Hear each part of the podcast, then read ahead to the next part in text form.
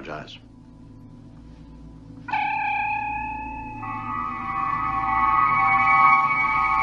When this baby hits 88 miles per hour, you're gonna see some serious shit.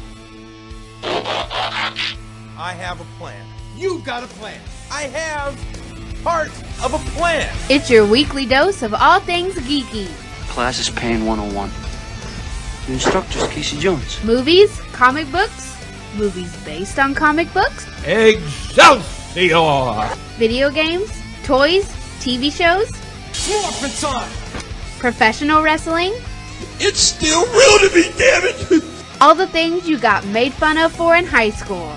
Darn, you fuckers think that just because a guy reads comics he can't start some shit? So grab your action figures, bag and board your comics, and roll for initiative. It's time to talk nerdy to me. Like our old friend Cheech Marin says in Ghostbusters 2, better late than never, right?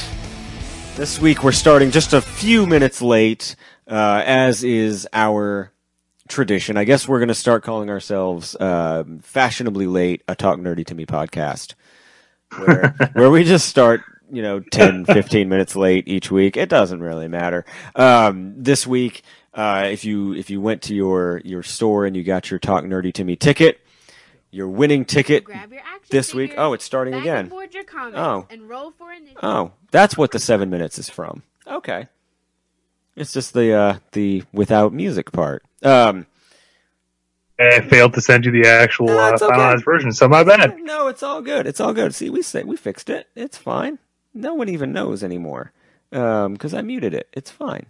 Done. Um, if you had your winning ticket, uh, you get a bonus prize. If you had also um, opening kept going and played the uh, raw recording, that's a bonus prize. But the reason that we're late is uh, if you have the winning ticket, and this is very specific, you have to take out the uh, the ticket, and it says Captain Chris's computer is a flaming piece of shit. Just like that. It's a, not like. Now, what about a flaming pile of garbage? no, no, not the same, because that variant is out there.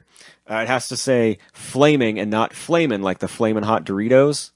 No, not flamin' with Flamin' Mo? No, not the flamin' Mo. It, it's a flaming pile of shit. That's the if you have your ticket that says Captain Chris's computer is a flaming pile of shit, you win. Not a flaming bag of dog poop. No, no, left on your Oh, doorstep. you'd be no. close, but not Yeah. you would win. You would win partial, but not not not the grand prize winner. And this week, if if uh, if if you have the winning ticket, uh, you win the the the grand prize is um um. I was going to say 150,000 shares of Equifax, but that's not good now because they went through uh, that big settlement, so they don't have a lot of money. Um, Win 5,000 Schrute bucks. Ooh, nice. And a glass I of have, a, I have a bunch of Stanley nickels. Will those work? yeah, yeah, sure. Every 10,000 Schrute bucks can be redeemed for one wheat penny. Oh wow, can we do that? Like, is that allowed? Uh, only in Scranton. Okay. It's in the bottom fine print. Have you have you been to Scranton, by the way? Only in my imagination, because why would I go there? Uh, yeah, no one should ever go there ever. The town's a shithole. Um, I'm just gonna say that. Like, as someone who's Uh, from Electric City. yeah, it's a it's a shithole. Like, it's there's nothing there. Like, you just you it's it, there's nothing there. It's like a nondescript ghost town, garbage town. It's it's awful. If you live in Scranton, I'm sorry, move. Like Scranton, boring. That's it. And then uh, hold on to that real estate because uh, when NBC Universal decides to build the uh, Dunder Mifflin theme park, Yeah. Yeah. Then then you know you can sell it for West Island of Adventure, Oh, the God. Dunder Mifflin. because somehow our listeners would only end up with the um uh the the land that would become like the loading bay. So it would be pretty worthless. It wouldn't be like where all the You don't get action- into the actual office. yeah, no, it would be like the loading bay or like something stupid. It wouldn't be like the the You get as far as advanced refrigeration, and it's done. and it's over. It's done. That's all. Oh my gosh! So yeah, this one, this episode is going to be a fun one. I can already tell that this episode's going to be great. We've got a Great topics. Yeah, we've got a new Martha that um, it- we're gonna have to do a little finagling. Um, I don't know how this is gonna work, uh, but we're gonna we're gonna try it. Um, because mostly because Also, oh, go ahead. we're missing something, which sucks, Yeah. but Um, it does mean we get to play something. yeah, if you uh, play it again? oh yeah, Yeah. uh, let's see. No, that's that's not the one. Ooh, yeah, I almost played the wrong one. Uh, In case you haven't figured it out yet, uh, we're a man short. yeah. Uh, Have our illustrious captain. what the what the what the hell is it called?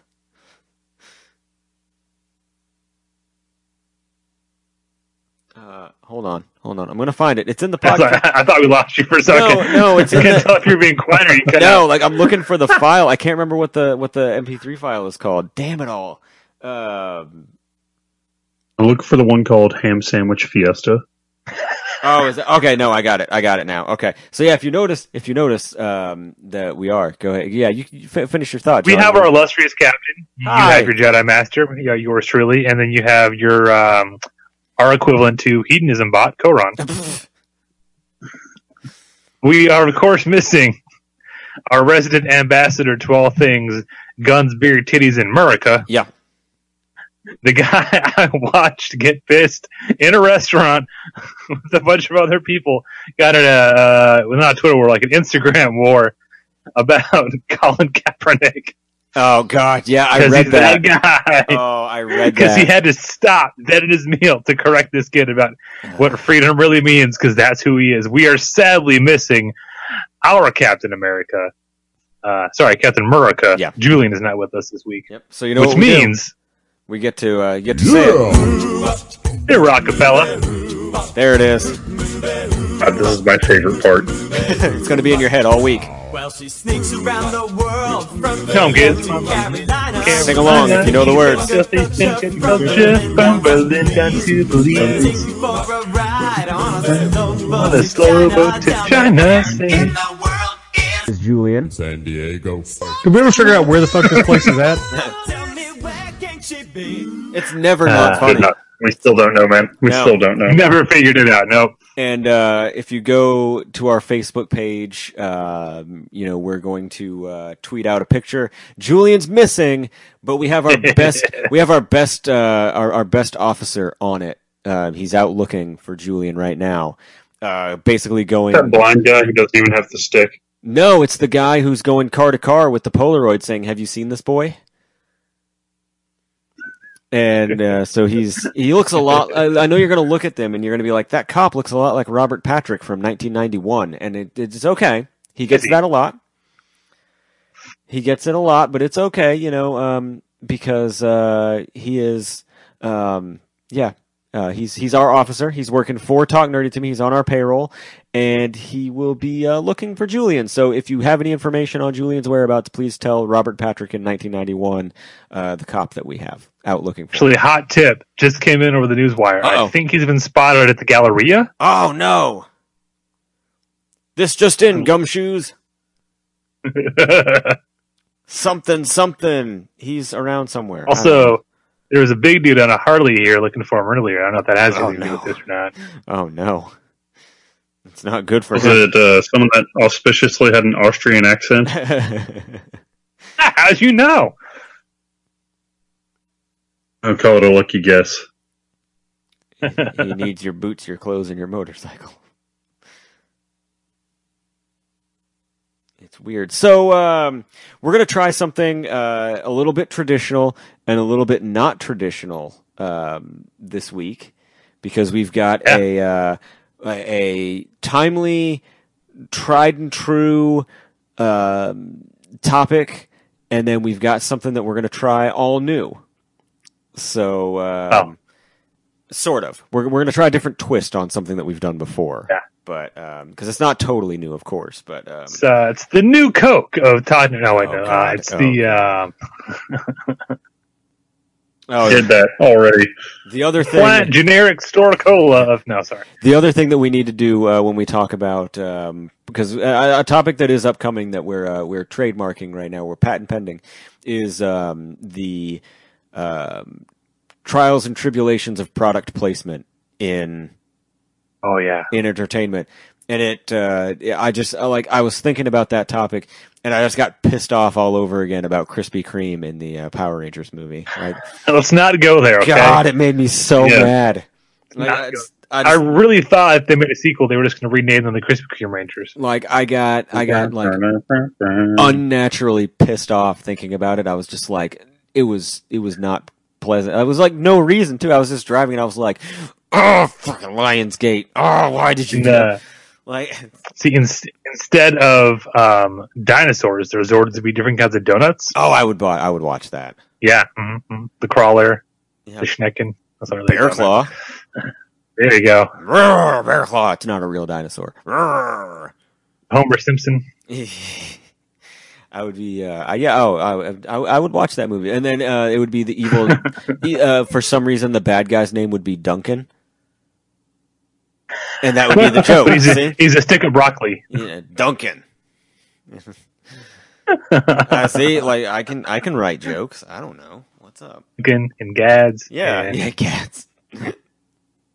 That's a that's a one for your Bowling Green. Deep cut, I listeners. know. Yeah, that's Yep. that's for your Bowling Green listeners. Uh, did I ever tell you my favorite Gads related story? I don't think he would mind if I told it. Uh, Okay. it, it happened to a dear friend of the show, Tony Rose. Um, Mr. Show. yeah, Mr. Show. Uh, so it's a, a Black Friday several years ago, and you know it's you know it's been a few years because the Black Friday deal of all deals was a DVD player was on sale that like he had to get.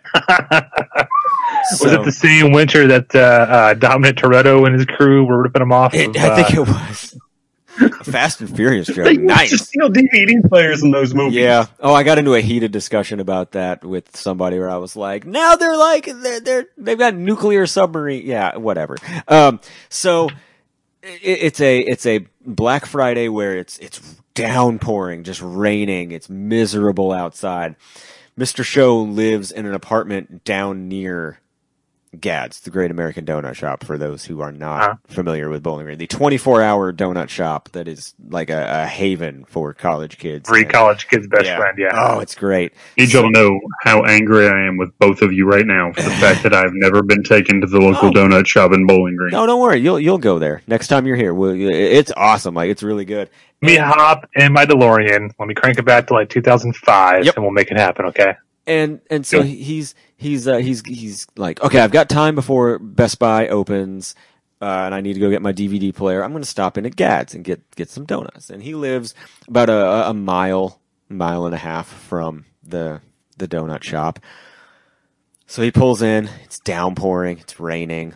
He gets out of his car. Door closes. Shit! He realizes that he just locked his keys in his car. And the car is still running Dun. and it's, Oh. and it's downpouring, and he's pissed off, and it's like two a.m. So he goes in, and you know, ding ding. No one, no one else is in the shop. Just the guy that's like rolling out the donuts.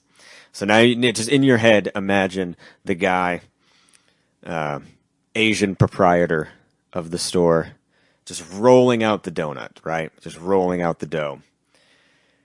And Mr. Show stands there and he says, in his defeated voice, he's like, Man, he goes, I just locked my keys in my car and it's downpouring. Without even looking, like the guy just, he's rolling the dough, he just stops and he goes, Sounds like you shit out of luck. And just keeps rolling. It goes back to rolling the dough. Tony goes, Yeah, I guess I am. Turns and leaves. Has to walk back to his apartment to wake up his landlord to get the spare key to his apartment so he can get into the apartment to get the spare key for his car. Then go back to the car to unlock it so that he can leave in the downpour. Oh, did he still stop to get Gads before he went back home? No, no, he was angry at that Ah. point. He was donutless and angry. So, um, so if you ever see me and and I'm and I just pretend to like I'm rolling dough and I stop and I just go, man, you shit out of luck. That's what it's from. and it's like, and like instead of being like, you can use our phone, you can do this, you can do that, whatever. Like, hey man, like call AAA, whatever. No, he's just like, sounds like you shit out of luck, and just goes back to just rolling the dough, like DGAF mode on point that night. Did not care. Hilarious. So, uh, so that's that's how that works. Um, uh, that's your GAD story for the week. Great American Donut Shop. Hey, well, we're sitting here reminiscing Yeah. about great stuff from the past. Let's jump into our first topic Yeah. because it's pretty much the same thing. I like it. So, in case you live under a rock, Yup. uh, San Diego Comic Con, also known as Comic Con International or just Comic Con if you're a filthy noob, uh, was this past week. There's more than one Comic Con. Uh, was this past weekend, and uh, honestly, the first few days were kind of quiet. We got like the Top Gun trailer. Uh, there was one other big uh, the the the Witcher trailer, like you know, Yeah. cool stuff, like nothing earth shattering. And then just because they could, Sunday evening, Marvel brought the house down and literally mic dropped the entire convention, buying the entire Phase Four uh, slate, uh, all in one 50 minute panel. Um, at breakneck speed because Phase Four includes 10 different titles. Uh, it includes both movies and series that will be coming to uh, Disney Plus. Um, so if you're on the fence about Disney Plus, if you're a Marvel fan, the only way to stay caught up on Phase Four is to have Disney Plus. Um, so have fun with that. Uh, but interestingly enough, and we're to the heart of our story, uh, there were several callbacks to Phase One, Phase Two, Phase Three, uh, previous movies the future phase. For the most part, most of phase four is new characters, new franchises, new groups. Um, we, we're getting and returning stuff and returning characters, but even some of them, like, you know, Hawkeye's getting a show, which is awesome, but they're also using that to introduce Kate Bishop, so it's a little bit old, a little bit of new. Uh, a lot of new stuff, but lots of callbacks to older things. Um, three big ones stick out. Uh, the Bucky and Falcon series. The main villain will be Baron Zemo, who we haven't seen since the end of Civil War. Um, they got the same actor back, Dan- Yeah. Daniel Bruhl, uh, and he's full on comic book purple mask. Uh, I think it's purple, might not be purple, but full on comic book uh, with the big goofy mask. You know, Baron Zemo. Uh, we also found out the Shang Chi movie is called Shang Chi and the Legend of the Ten Rings. If Ten Rings sounds familiar, that's the terrorist group that kidnapped Tony Stark at the beginning of Iron Man 1. Will Dun, there be dun, a Sonic the. Hedgehog cameo? Since we're talking about rings. I didn't think it more than 10 rings, I think. Ah, But, uh, yeah, no, yeah. uh, so, yeah, all the way back in phase one, uh, they had a brief cameo. They, they helped fund, uh, Whiplash and, uh, in Iron Man 2. Uh, there's a, uh, and, and one of the guys trying to buy the Ant-Man tech and Ant-Man is from the Ten Rings. There's probably a couple others I'm forgetting. Um, but that the Ten Rings as a group, we all kind of like literally me and Scott Cox were talking about that like a week before a Comic Con panel started because we're rewatching all the movies with some friends of ours who'd never seen them, and we were both you know we finished Iron Man three and we're both like you know it's really sad they never did more with the Ten Rings because they were really building that up to be something and we never really did anything with it. Oh well, we're not done. Uh, apparently, this movie will dive into what the Ten Rings really is and maybe how it came to be. Uh, furthermore, if you really remember, the Ten was led by a guy called the Mandarin. Uh oh. And if you only watch the movies, you'll think the Mandarin was Ben Kingsley in a bathrobe. ah, You wouldn't be, you wouldn't be wrong entirely. Uh, so in one of the most controversial controversial moves uh, the MCU made, they turned the Mandarin, who was arguably one of uh, Iron Man's biggest uh, nemes- nemesis, nemesi, whatever that is, uh, biggest bad guys, into a punchline. Uh, you know, it's a British actor playing this terrorist. She's not real. Uh, they literally pull the rug out from under the audience kind of moment. However, had pissed off a lot of fans. So back when Marvel was still doing their one shots, they did a one shot called All, All Hail the King, where they kind of retconned that there is a real Mandarin out there, and he's not very happy with this guy named Trevor impersonating him. That was the last we ever heard of that. And again, just like everything else, we kind of wrote it off as, well, that was their backpedal to, you know, pissed off fans, and we're never going to get around to it. Nope. We have cast the real Mandarin in the Shang-Chi movie. So, uh, again, not a whole lot, but those are pretty big callbacks. You know, villains coming back. We're gonna, uh, you know, groups we haven't talked about since like phase two. Um, Marvel's pulling some deep cuts here. Um, even in, I don't want to ruin it, but uh, Spider-Man Far From Home has some characters who end up being some pretty deep cuts to Marvel lore. So with that in mind, Yes, they do. yeah. so I'm like, beginning of the MCU deep cuts. Uh, but uh, so with that in mind, um, we're talking MCU callbacks and characters, groups, storylines, plot threads, something that came up during the MCU that feels like it hasn't really been closed off, or it feels like there could have been more there, but we didn't. Um, that's what we're talking now. Uh, I've got a list. I'm sure you guys do too.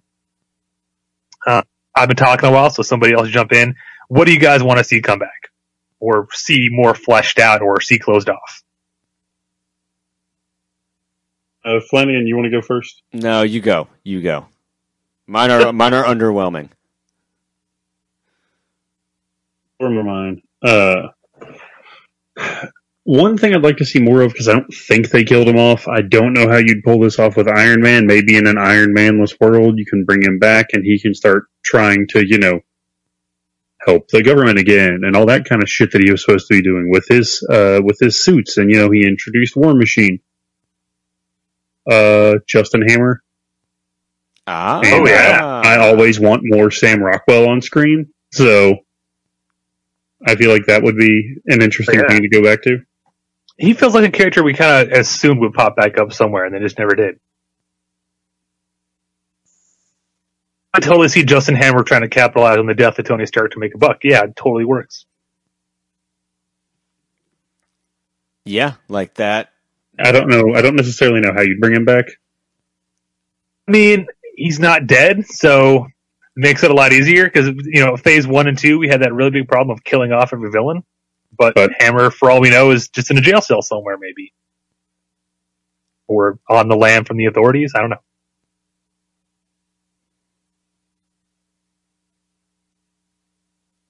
There you have it.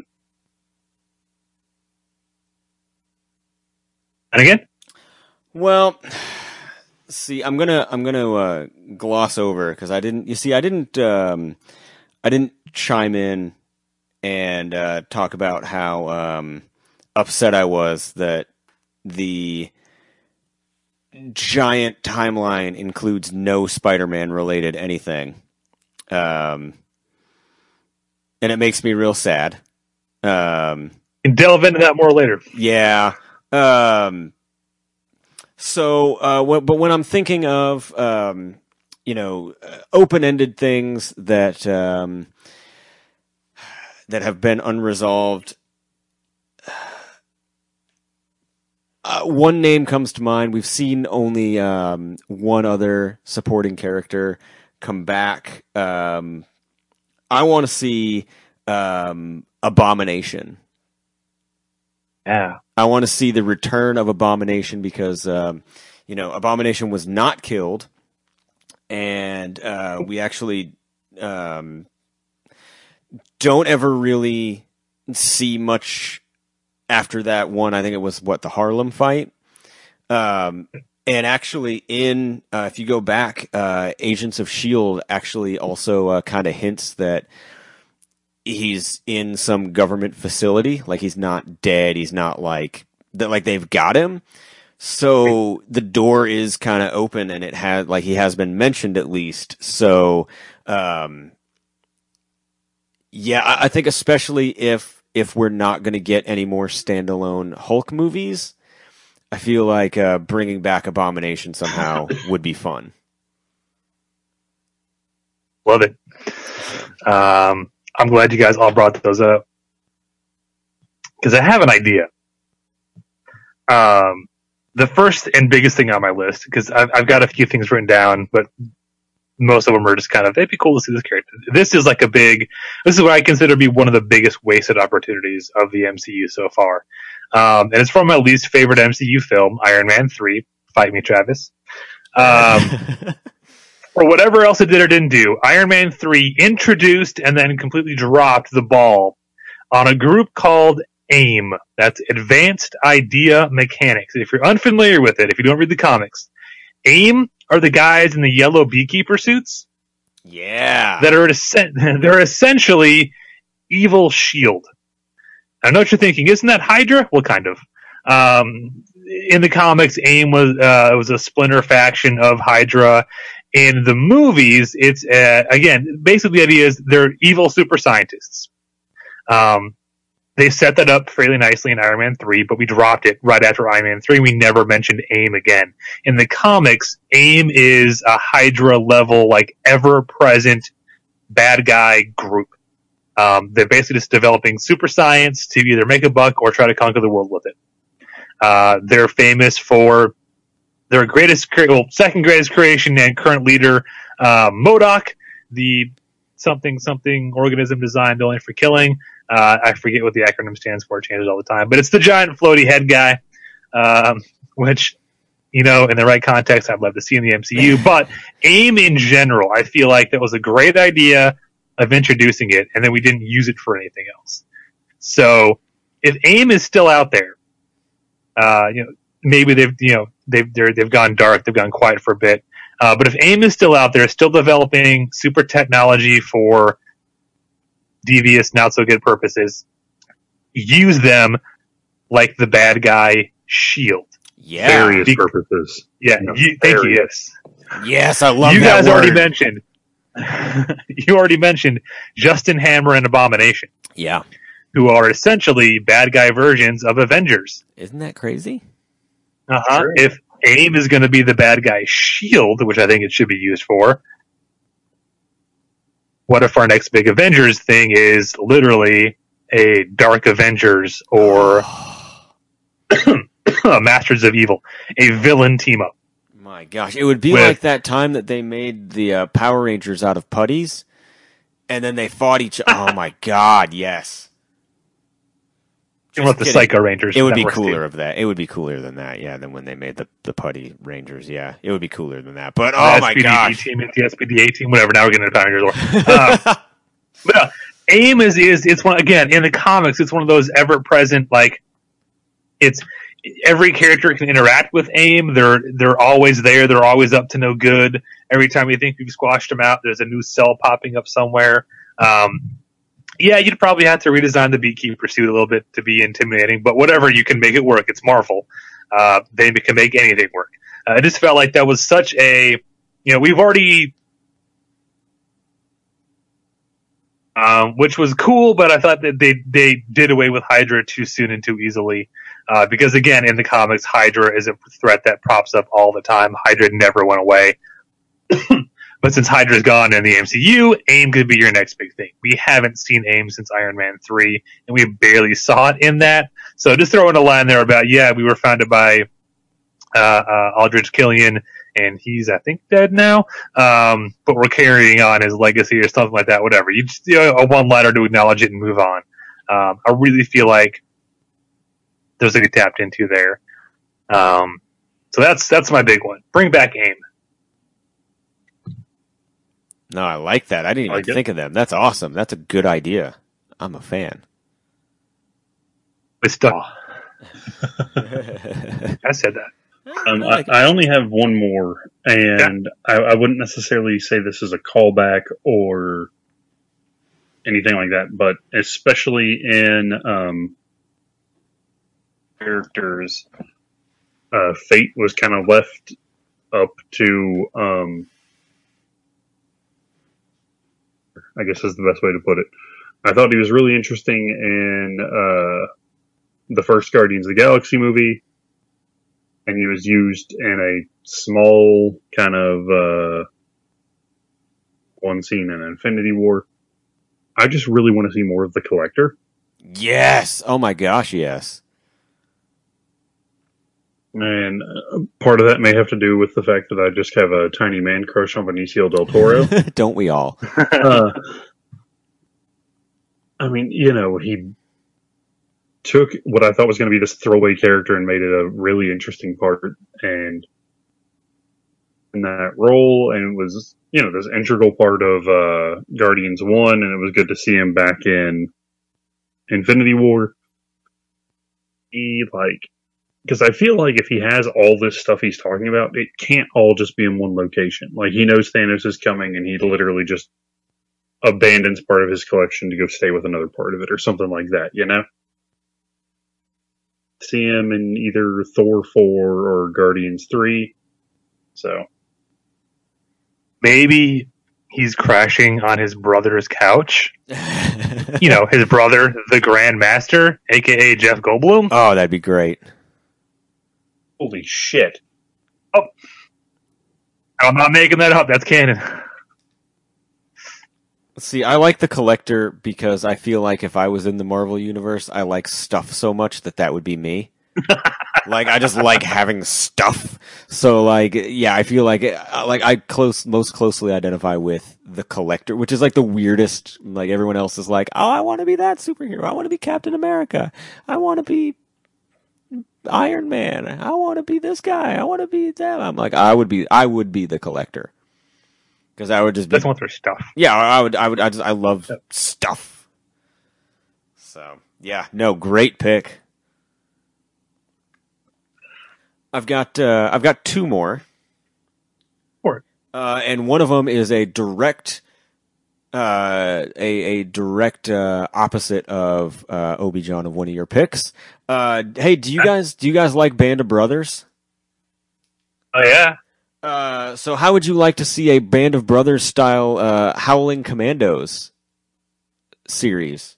That would fit in perfectly on uh, Disney Plus or whatever the fuck they're calling Right. it. Uh, we haven't seen the Howling Commandos really since uh, Captain America: The First Avenger, uh, and I feel like that is a really easy property and group to follow along with. And have them go on, you know, adventures, and you can have them, you know, meeting, you know, B and C level, you know, television ranking level bad guys or you know a henchman or whatever you can you can kind of use them to build the universe uh and it would be an awesome band of brothers style uh like experience i mean they're the freaking howling commandos be best. I mean, I think that'd be awesome. I remember uh, back in the day reading the uh, Nick Fury and the Howling Commandos uh, comic, and it was literally just like an army comic, and it was awesome. Um, Yep. And it, it kind of fills a void that, um, uh, you know, the Marvel universe has, and it it's also a great throw because I still feel like the first Avenger is like one of those. It's it's the I don't want to say weirdest, but it's it's it has such a different feel from all of the other phase one. It's it's such a love letter to the golden Yeah. age of comics and it has like this crazy awesome look and feel to it. And that's kind of missing now and having a Howling Commandos show could kind of throw back to that. So I think that would be awesome. Piggyback off that real quick because uh, so they the Howling Commando do show up for one episode of the Agent Carter series, so we know they were active still after World War II. So we don't necessarily have to go back to World War II because I know Disney doesn't like doing war stuff. So we could just do the Howling Commandos as like an elite unit post World War II, and if we're gonna do post World War II Marvel stories, why don't we flesh out how the hell Shield came to be? Like why don't we get Peggy Carter back with the Howling Commandos and Howard Stark and really do a proper like origins of Shield series? Yes. Down for that. I'd love it. The, the Agent Carter show was fantastic, both seasons of it before they canceled it for some reason. Um, but I would love to see that get to come back, and I would love to see more of the Howling Commandos in that. Like it, it writes itself, man. Yeah. I mean, that's one of those like I cannot believe that they didn't announce something for that. Well, we do know there's more stuff in Phase Four than they've led on to, Yeah. or and keep in mind this is only Phase Four is 2021. And 20, no, me, 2020 and 2021. Little, just two years. 10 projects in two years. Isn't that crazy? So, yeah, it's a lot of projects, but not a very lot of long time. Right. So even if something is in phase three, you're looking at like three to four years from now. So like not that far down the road yet.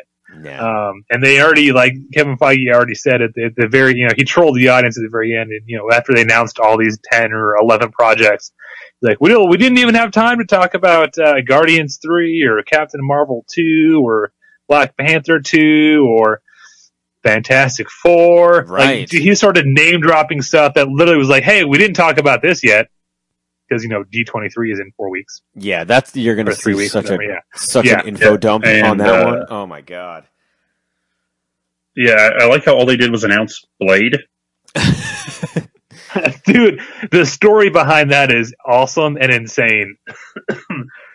Literally, Mahershala Ali just called Kevin Feige to set up a meeting, and he just walked in and is like, "I want to be Blade," and Kevin Feige's like, "All right, awesome." They have the reason that movie, like the reason that's all they announced is that it's happening and he's playing it is because they don't know what the fuck they're doing yet. They just know it's happening. There's like uh, someone asked Kevin Feige, he's like, "Look, when, when Mahershala Ali calls, you answer." So when he called, I was like, "Yeah, what's up?" And he's like, "I want to do Blade," and I was just like, "That sounds awesome." So that's their plan so far. That's a very much uh he calls, he says that, and the only thing you say in response is "Yes, sir." Done. yes.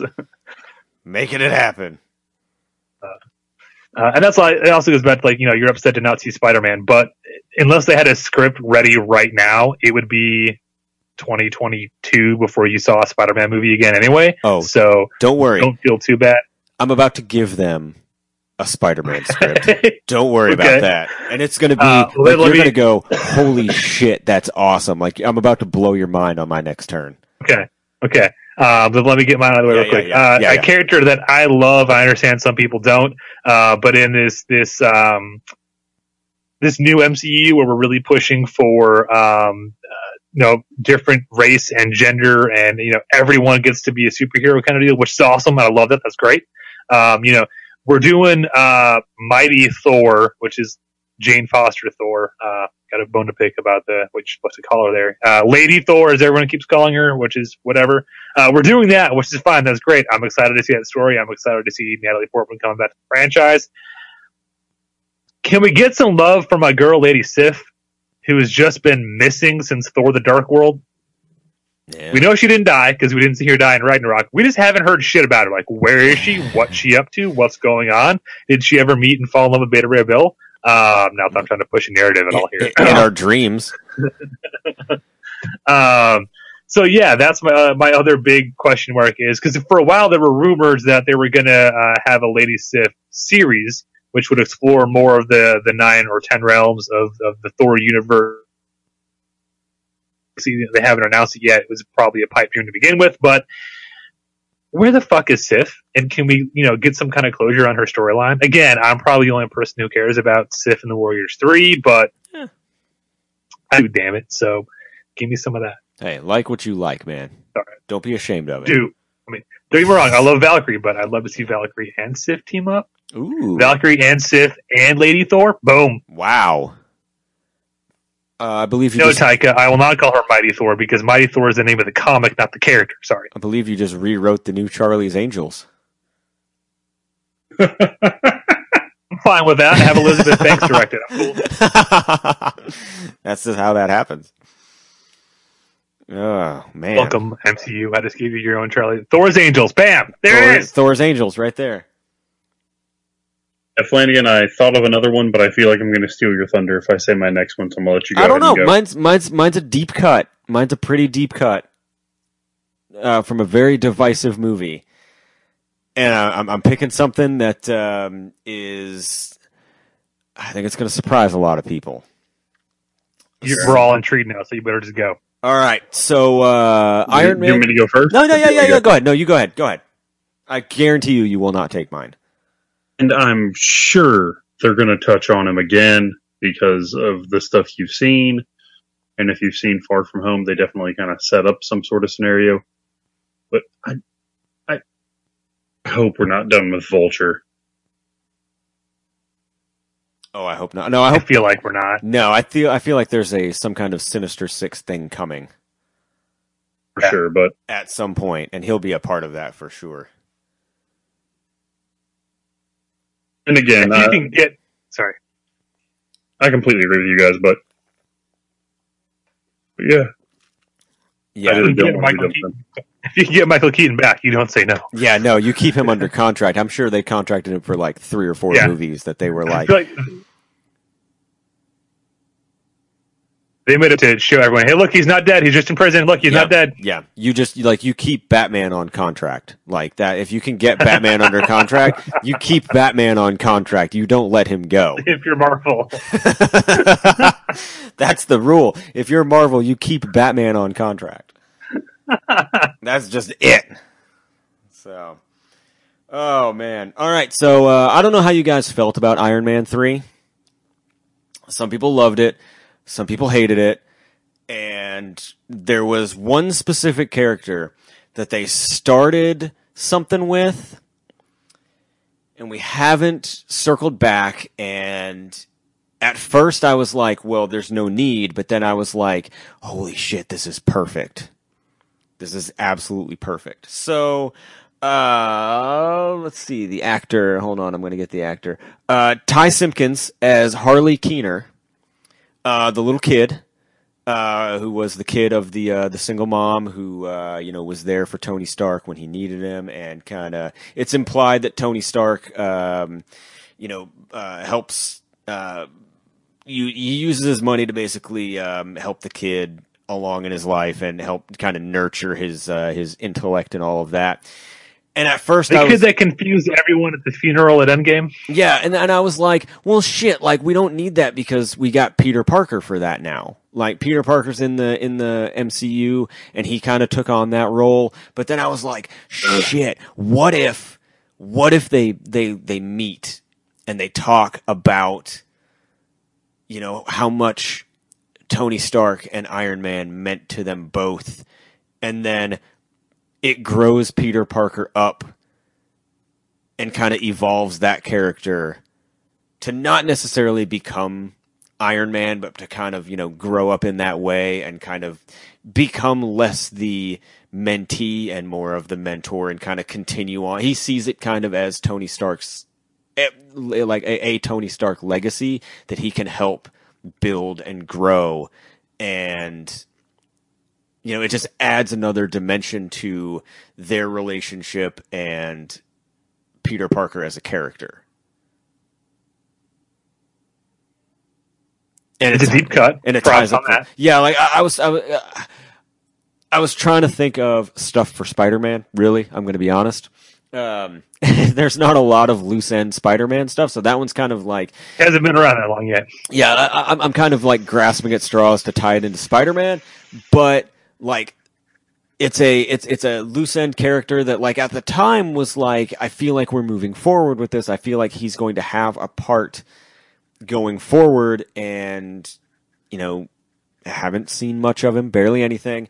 And I think that's a perfect way to basically keep Iron Man not that you really not not that they're going to have trouble keeping Iron Man in the conversation going forward, but you know, a, a, a, constant visual of Iron Man, and it gives also um, a, a cool, interesting thing for uh, Peter Parker to wrestle with. So, I'm all for anything that moves Peter Parker out of the Iron Man Junior role yeah, and lets him just be fucking Spider Man. yep. So I think Really that- hope we're done with that shit. Yeah, I I Like- hope so. I get it with the first movie. You wanted it to really shoehorn Spider Man into the MCU. Cool, fine. This movie, you had to address what happened in Endgame. Okay, fine, cool, I get it. Whatever, whatever. Please be done with that now. Just he doesn't need a suit. He's fucking Spider Man. Sorry. Yeah, no. And I'm not All even right, going to start in down. my I'm not even going to start in my argument about how pissed off I get about uh, two or three new costumes per movie that everybody's getting now, and how much it just pisses me off from a cosplayer perspective. I get mad. Um, yeah, I get mad. Just, um, we gotta sell those action figures, man. Yeah, I know, and that's Here's- what it is. It's all about the toys, and that's what pisses me off because I know it's not going to change. But I'm like, man, every time it's like it's outdated. Here's here's the dirty little secret. They're gonna Marvel's gonna put Spider-Man in as many different suits per movie as they can Oh, because me the deal with Sony, Marvel doesn't get any of the box office. Marvel gets the merchandise. So as many different Spidey action figure variants that we can sell from each movie, that's where Marvel's getting their money off Spider-Man. That makes me. I'm sure by the next one he'll have like 18 suits per movie. Yeah, well, now have you seen like all the pop vinyls where it's like the variants are like uh, stealth suit goggles up, stealth suit goggles down. Go fuck yourself. Go fuck Uh, yourself. it's- by the way, by the way, it's not stealth suit anymore, guys. The movie's out now. We all know it's called Night Monkey. Okay. Yeah. True story. Spoiler: veil has been lifted. Yep. So yeah, I'm just I get so pissed off because I'm like that's why that's why my Spider-Man outfit is uh the comic book because I'm like the comic book like it, it that's the classic look that no one is going to be like, "Oh, that's two movies old." right there with you, buddy. So They do the same thing to Thor. Oh, I'm so pissed off about it. And I know there's nothing I can do. I- I'm like joke pissed off. I'm not really pissed off, but it's just like it's real annoying when they when it's like you see the toys and there's like eight different costumes and you're just like mother. Well, I mean, narratively, now he's come full circle, and like, yeah, he got the cool suit from Tony, but now he made his own cool suit with Tony's tech. Yeah. So we're back to a suit that he technically made by himself. So we can be done now. Uh, let's hope so. Until we get to the uh, symbiote, and then it's a whole nother thing. Uh, that might be the other, the other reason you don't see any Spider-Man movies on this this next wave is uh, their five movie deal with Sony's done now. Yeah. Either that contract gets renewed, or we say goodbye to Tom Holland and he goes back to Sony. If they if they don't renew that, if Sony does not renew that, that they are they hate money. That's the only thing Yeah, I can it- think of is they hate money. Look, it makes sense, but here's what scares me: is Spider-Man Into the Spider-Verse did really well because it was great. Um, Venom, for whatever reason, did really well at the box office. So real bad. I blame yeah, the but Chinese. Sony made money. so they might be in that headspace of no, no, no, no. We got our shit together. We can handle Spider-Man. Yeah, go ahead and give him back to us, Marvel. We got this. That's my fear. That's what keeps me up at night, kids. Oh man, Uh, yeah, I would. yeah. You're gonna i- i- if they announce like if something comes out and you know that news story breaks, like do not call me that day. Do not text me that day. I will be inconsolable and I will hate Dude, my my condolences, sir. yeah, like if that day comes and they're like Sony has said that they are taking all the Spider-Man stuff back and he's going to be in the Venom universe, like I'm going to break everything in my arm's reach. Yeah. I mean, that's exactly what Sony is prepping for. That's why they're making a Venom movie and a Morbius movie, and they're prepping a Kraven movie. They're literally building a universe to at some point put Spider-Man into. I hate them for it. I hate them Think about so that for a second. Like, that's exactly what they're doing. I hate them Oh, for yeah. it. It's it's I, I I hate them. I hate them for it.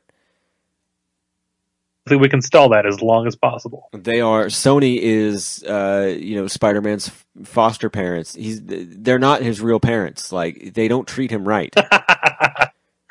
Marvel is his real he belongs with his real parents in Marvel.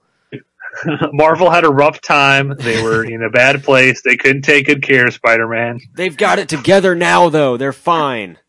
They filed for bankruptcy. Give him custody. Give Marvel custody back. Marvel's doing better now, and it really wants to get Spider-Man back. Yeah, I mean now they've got a they've got a uh. steady job. They've got you know they haven't they haven't you know they they haven't been they've been clean for so long. Like let them let them have Spider Man back. They're upstanding. They're paying taxes. Here's the problem, though. Sony's desperate. Yeah, I know, right? Every franchise Sony's trying to launch has failed. Sorry, Koran. So hashtag make Spider-Man Marvel again. yes. Oh, it makes me so sad to see Uh, that o- broken only home. when you're, if Men in Black International done better, maybe. Yeah, Men in or Black any of the other International. franchises they tried to launch had done better, maybe. You want to Oh, talk man, about that Slender Man movie was fucking awesome. you want to talk about a flaming pile of shit worse than my computer? That was Men in Black International. It wasn't Men in Black too bad. Uh, well, that's true, but what is? Ugh. Uh, Isn't that a shame? Um, real quick, then I've got one last thing to tie up. Uh, yeah. There's something we've heard talked about and mentioned many throughout the MCU from Phase One all the way up to Endgame, um, but we still don't know what the hell exactly they're referencing. Um, and I was really hoping we'd get to see it in an upcoming movie, but they they told us when this movie's taking place. and It's not going to happen. Um, I'm talking about Hawkeye and Black Widow, and what the hell happened in Budapest? yeah. Uh, we they've been talking about it since since Avengers in Phase One. They reference it again in Endgame. I was really hoping that's what the Black Widow movie would be. However, we now know that the Black Widow movie, well, yes, it does take place back further in the timeline for reasons that are obvious if you've seen Endgame. Um, however, it's not quite that far back. It takes place after the events of Civil War. So whatever happened in Budapest has already happened in Budapest. And I got really excited because one of the actual filming locations for the Black Widow movie is Budapest. that just makes no sense to me. so I was like, oh, well, surely we're going to get that story. Uh, they've not, uh, yeah, so unless, yeah, I don't think it's happening in that movie. Uh, and Hawkeye's getting a series, but it's, it's not that far back in the timeline. So I still want to see, and maybe Black Widow will do well and they'll have to figure out how to make another sequel with the character who's not around anymore. Um, and they'll do finally do, you know, Hawkeye, Black Widow, Budapest. Uh, but th- what happened? I want the details. Uh, I don't care if it's a prequel. We're backtracking, and it doesn't really matter. I still want, I still want that story fleshed out because their relationship is one of the coolest in the MCU. Um, and I would love to see that whole, you know, again, they reference things that happened and, and they talk about their history, but I would love to see that history. So Do we really need to see what happens after Civil War with like anything? Well, Really? Like, if they're doing what I, if they're doing what I think they're doing, then yes. I mean, it's just such a weird place for it to be. Like, that's just such a weird. That would be like, they would seriously be like, okay, Star Wars is doing a new movie, and it's between Empire Strikes Back and Return of the Jedi. Like, okay, Uh, you mean they're doing, okay, but why? they're doing Shadows of the Empire? Yeah, like, uh, like, okay, but That would get, what are Uh, about? That would be awesome. like, I, I can understand your frustration. I think they picked that time frame because one, it has to be before Endgame. Uh, well, yeah, well, yeah, but yeah. Um, that's the time. So after the events of Civil War is when Black Widow is kind of on the run. Uh, so it, it, it you know, they basically just the end of Civil War, and we don't see her again until um, she pops up in Infinity War, okay, well, okay, how about she's this? gone blonde and she's hiding. How about this? How about that? How about this? This might be a better. This might be a better parallel.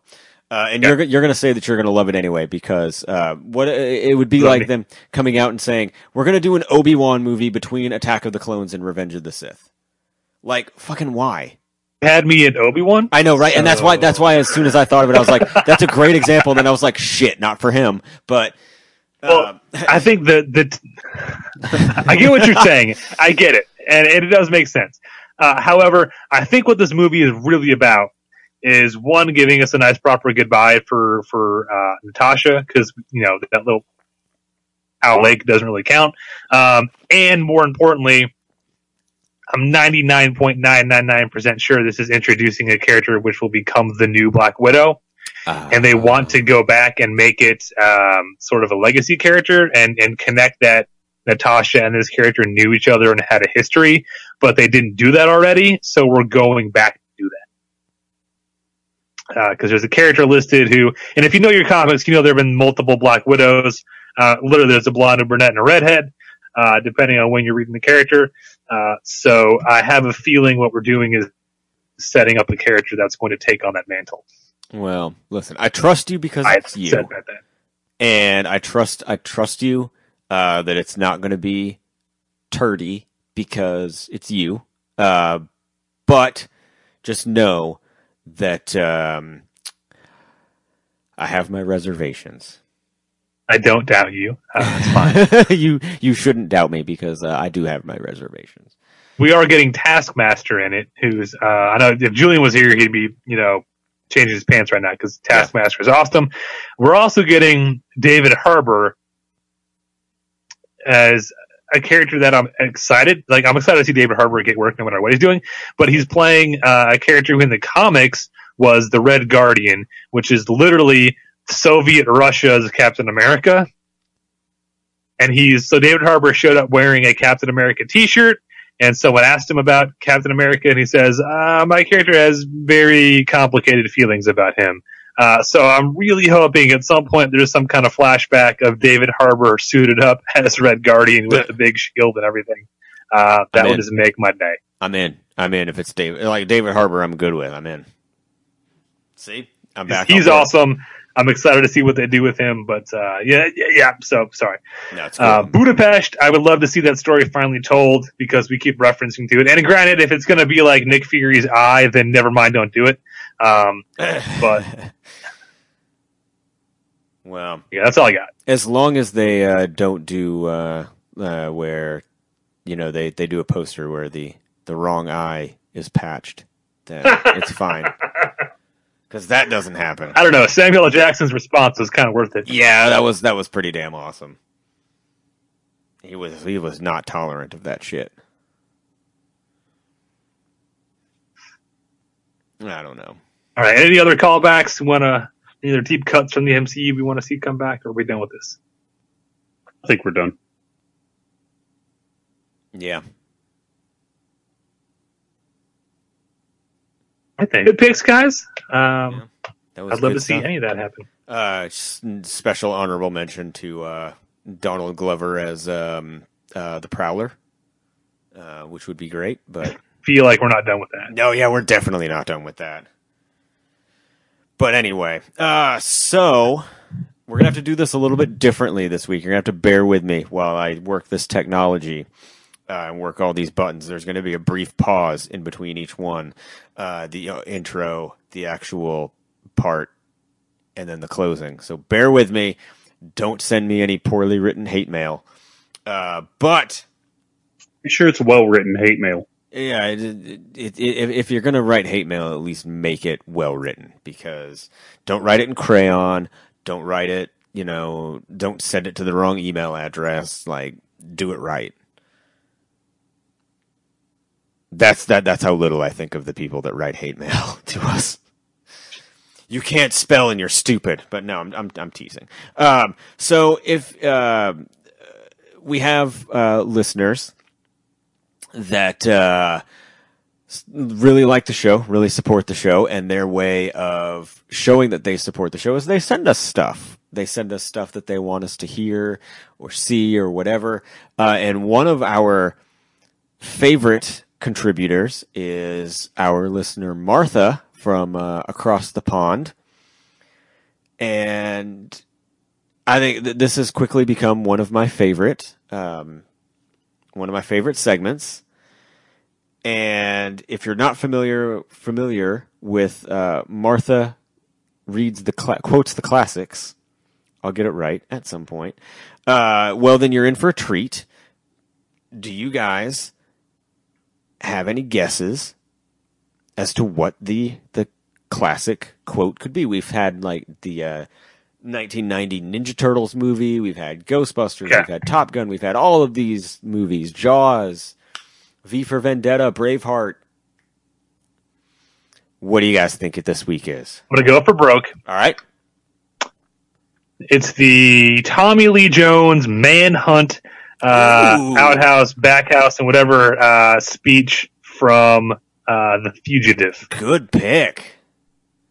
We'll go with. I'm going to go with the uh, the Pulp Fiction "Say What Again, Motherfucker." Oh, oh, that would also be great. Oh, oh. man. All right. So bear I'm with me. my guess. Bear with me just a moment. Here we go. We're going to go to this week's new Martha. Here it is. Let's see who's right. Good evening, and welcome to another episode of Martha Gildner Quotes the Classics with your host, Martha Gildner.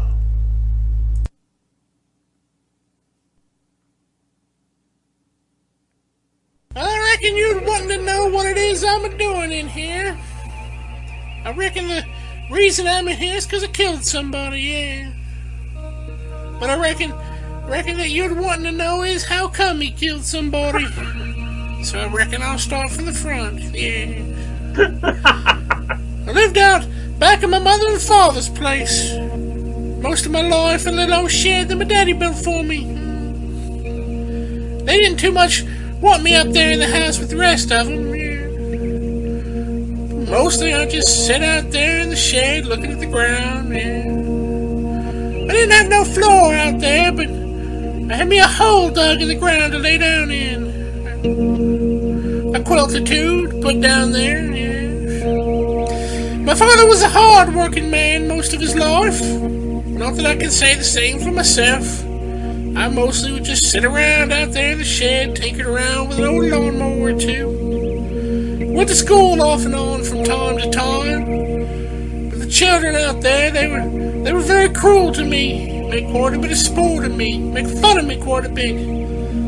Mostly I would just sit around out there in the shed. My daddy worked down the sawmill, down the planet mill for an old man named Dixon. Old man Dixon, he was a he was a very cruel fella.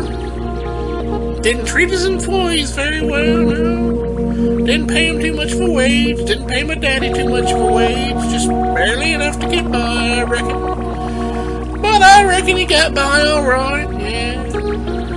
They used to come out, one to the other of them. Usually my mom. Feed me pretty regular. Well, I know he made enough where I could have mustard and biscuits three, four times a week. Oh, mustard and biscuits, you Yanks! You don't even know what a proper biscuit is. It's called a scone. You put jam on it. You don't. You don't put mustard on it or that that, that salty white paste you call gravy. Yes. well, old man Dixon, had a he had a boy named Jesse Dixon. Jesse was really more cruel than his daddy was. Hmm. Used to used to make quite a bit of sport of me when I was down there at the schoolhouse. Used to take advantage of the little girls in the neighborhood. They used to they used to say that my, my mom was a was a pretty woman. They said that quite a bit from time to time while I'd be down there at the schoolhouse. Well, I, I reckon you want me to get on with it and tell you what happened, so I, I reckon I'll tell you. I was sitting out there in the shed one evening, not doing too much of nothing, just just kind of staring at the walls, yeah. Waiting on my mother to come out and give me my Bible lesson, yeah. But I heard a commotion up in the house, so, so I ran up on the screened-in porch to see what was going on. I looked in the window there and I seen my mom laying on the floor without any clothes on. I seen Jesse Dixon laying on top of her. He was having his way with her. Well, well, I just seen red. So I picked up a Kaiser blade just sitting there by the screen door. Some folks calls it a sling blade. I, I calls it a Kaiser blade. It's got a long wooden handle, kind of like an axe handle. Long, long blade on top of it, shaped kind of like a banana. Yeah. Sharp on one edge, dull on the other. What the, what the highway boys used to cut down the weeds and whatnot. Well, I went in there in the house and I hit Jesse Dixon upside the head with it. Yeah. Knocked him right off me mum. And I reckon that didn't satisfy me, so I hit him again. With it in the neck with a sharp edge. Plumb near cut his head off, yes. Killed him.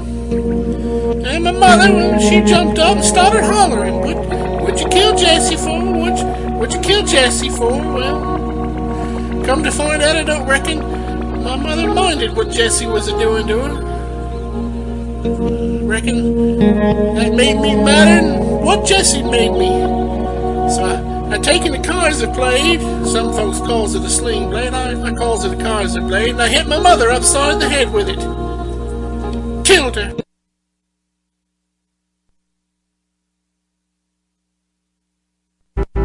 This has been another episode of Martha Gildner Quotes the Classics with Martha Gildner.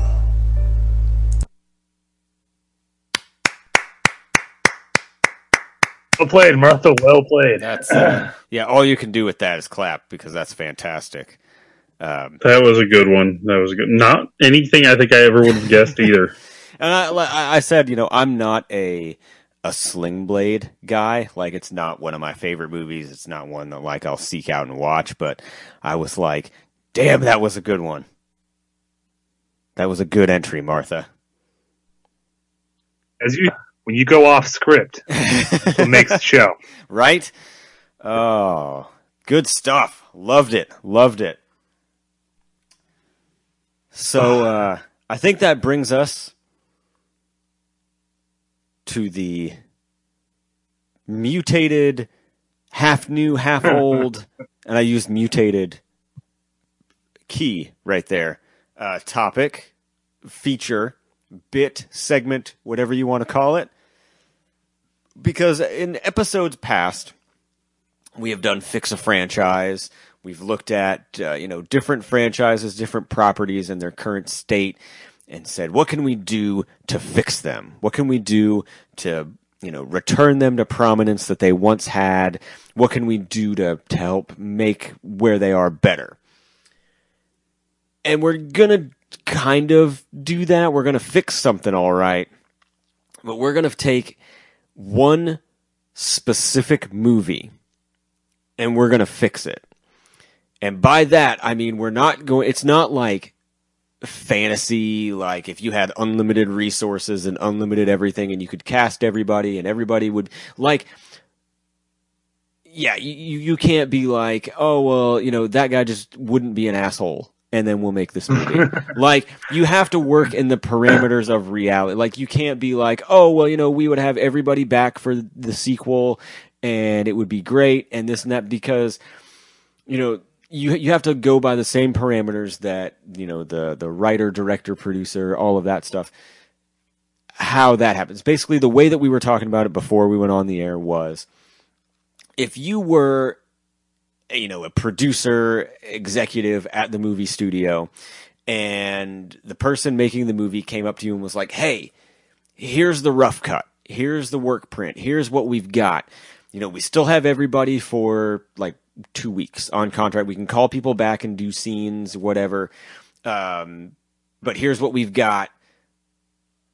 Do you like it? Do you not like it? How do you want, like, what changes do you want to make to make this movie?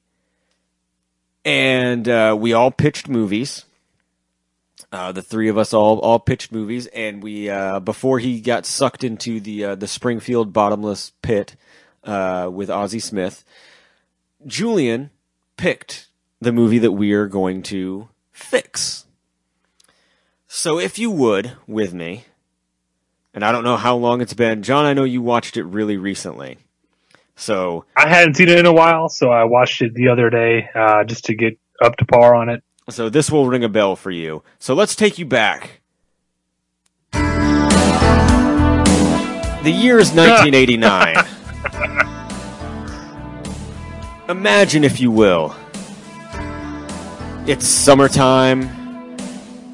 The class, the graduating class, 1989 of Crystal Lake High, is looking forward to their New York City trip, not realizing that two dipshits in their class are about to uh, re energize and, and bring back to life Crystal Lake's most notorious mass murderer. We're talking about Friday the 13th, Part 8. Jason takes a boat ride. no, no, try it again. Try it again. Oh, Jason takes Manhattan, featuring it is.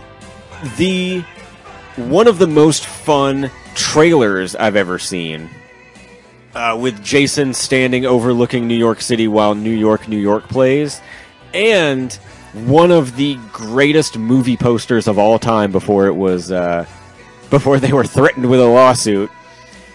Um, unfortunately, the movie just does not live up to either the trailer on so many levels, or or the poster. And uh, I know I don't know if you guys know this or not. I am a huge Friday the Thirteenth fan. Never heard you mention that before. I know, shocking. Um, uh, it's not something I like to talk about at all. I don't have a Jason keychain or anything like that. Um, I don't have a hockey mask signed by nine people who have played Jason. You know, I just I don't really. Care. I have a personal feud with one of the Jasons. Yeah, um, you know, we, uh, the show is a was a dear friend of Steve Dash, who played uh, Jason in Part Two. Um, I have been um, trying to uh, fix this movie since I first saw it in like 1998. so I have a pretty intricate, in depth story of fixing Friday the 13th, Part 8 Jason Takes Manhattan. But I have I, a feeling you and I are thinking on parallel levels on this one. I cannot wait to hear what you guys um, have come up with. And I want to also note we've got two other movies in the hopper that were pitched. Yes, we do. So Maybe three. Maybe yeah, three. two, maybe three. Yeah, we've got we've got uh, we've been tossing around ideas, and then at the end we've got we've got more. But uh, this is definitely not the last of fix a film or whatever the hell we're going to call it. Um, see, that's that's also a callback. Um, Hey, you see that uh, that you're going to hear uh, over the summer uh, while we play "Where in the World Is Julie in San Diego." So I can start. Somebody else can start. Um, I don't know how. Uh, I don't know how you guys want to do this, but we're going to fix So Friday the Thirteenth Part Eight. I took three and a half pages of notes while watching it the other day. Uh, I 'cause love it's it. Me. I It's me. love this. Uh, I also I watched the movie and then I watched uh, a bunch of the behind the scenes Yep. features on the Blu-ray and then I popped in my copy of uh, Crystal Lake Memories yeah, and jumped right to the the part about part eight um, to try to get as much background info as I can because the the way I approach this is just what you said. I put myself in the the position of if I'm a producer in 88, 89, and someone just screened that for me as here's our assembly cut of the movie. right. What what are your notes? Okay, where do we go from here? so I wanted to know as much as I could about how was it shot, where was it shot, all that kind of stuff, so that I could try to realistically say, here's what should have been done or could have been done to help fix it. And again, like you said, this isn't like a fantasy draft where it's like, well, just give them five hundred million dollars and shoot the whole script Right. they had written for New York, where they're you know boxing in Madison Square Garden and have a car Yeah. chase on the Brooklyn Bridge. Like, yeah, that's not an option. No, no, Uh, you're limited so- by the same constraints that you know the studio gave the director and the producers. Um, you know, it's not just like a you know here's a blank check, just fantasy fix it. Like this is realistic. Try and fix the movie that caused Paramount to sell Friday the Thirteenth as a franchise. Yeah. And this is a tall order, well- man. This is tough. From those three and a half pages, uh, I condensed it down. To, I think there's one central, and there's two ways to fix it. Okay. Um, think the biggest problem of this movie is the setting. And from what I've gathered, so this started as there were two different ideas for this movie. Uh, one was the Jason goes to New York, where you know Jason's because basically the, writer director whose name I've already forgotten, Rob apparently something in or other. Rob. you, Rob. my whatever his name is. Rob. Who gives a fuck? my copious notes. I didn't write that down. Um, I'm gonna look it up, but He- I'm gonna call him asked- Rob. What's his fuck? Okay. Uh, when Rob What's His Face asked, uh, "Does does it have to be in Crystal Lake?" and the producer said, "Well, no." So his ideas from that point on were, if we can move it outside of that location, was let's take him to the city. And the producer said, "Well, if you're going to take him to the city, do New York." And he was like, "Okay, sure." Rob Hedden, who wrote and directed. He wrote. He was the writer and Yes. director. So keep that in mind as well. The the other a cruise ship, which I don't know whose idea that was, but they so they were they started as two completely different concepts. For whatever reason, they decided to mash into one project. The results of which speak for themselves. yeah, it's not. It- it's just very unfocused on what it wants to be. Uh, so I think that's the biggest problem. Mhm. And the two ways to fix well, one way to fix it, two choices. Cut out one of those settings. Uh, either it's in New York, one or the other. Yeah. Uh, and I need depth on, on that later, but that's that's sort of my summary of what I think needs to be fixed about the movie. All Uh, but I will shut up and let you guys talk. I I have one thing that truly and really came to mind quickly about this. Does your notes just say And I'm burn sorry, it? uh, no, no, no, no. um, the the visions of drowning kid Jason Oh, yeah. that are seen I throughout got the a plan for those. those. I just want them gone. They I have a I have a plan for those. remove them from the fucking movie because that's the best idea. Okay. Okay. No, that, yeah, they don't Um, work. They they really don't. Like well and the, the, the weird like she has history and a weird like sort of psychic link to Jason, but kind of but not really and you know, it's just it's like it's Very never ill-defined, yeah. Yeah, it's like never really developed. It's kind of hinted at in the weird flashbacks and with her creepy uncle and like Ugh. it's like it's it's it's it's like they started down that path and then we're like fuck it we're out of time we're out of money like who really cares just move on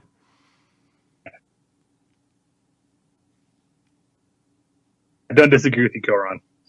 yeah Yeah, there's. I mean, there's a couple other things that I would probably cut out, but they're like kind of minuscule.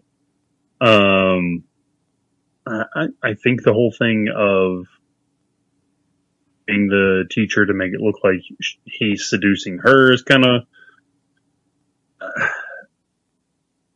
out, but it just felt like cheap. And, um, do you remember the girl gets injected with heroin and it has zero effect on her? yeah oh, you mean the creepiest fucking scene in the whole movie that has nothing to do with Jason? hmm Where she gets held up at gunpoint, kidnapped, doped up with drugs, and about to be raped? Yeah, yeah, I remember that scene. yeah it's weird Um, hard no on pretty much all of that. I'm good with that. yeah Where Uh, Jason especially- becomes her savior? God, that was fucked up. much like the scenes with Kid Jason, they it, that entire segment just doesn't work. If anything, you can have those drug addicts. Uh, they run past them, they try and stop them, they all get away, and then like they're angry and they see this dude in a hockey mask and they decide to kick his ass, and he still just fucks all of them up. because that was Just takes this. yeah that was Kane Hodder before I Sorry, thought he go was ahead, a- man. I just meant that was Kane Hodder before I thought he was a douchebag go ahead Before you knew better. before I knew the truth. Not really. We've buried the hatchet now. It's fine. Ready. Eh, did you bury that? I did, you beat me to that by about two Yeah, seconds. yeah. He buried it in my Um, face. He missed. He missed my face by like two inches. But yeah, I just those two things are just automatically they're gone cutting room floor for me. Yeah, and rightfully so because they both they they don't. Here's the problem with those is bo- both the child scenes and the, the the drug addict weird part. They don't add anything to the story, to any of the characters, to the plot, to any to the movie in general. Like they don't add anything at all. So yeah, easily cut, done. I'm going to go even more extreme than that.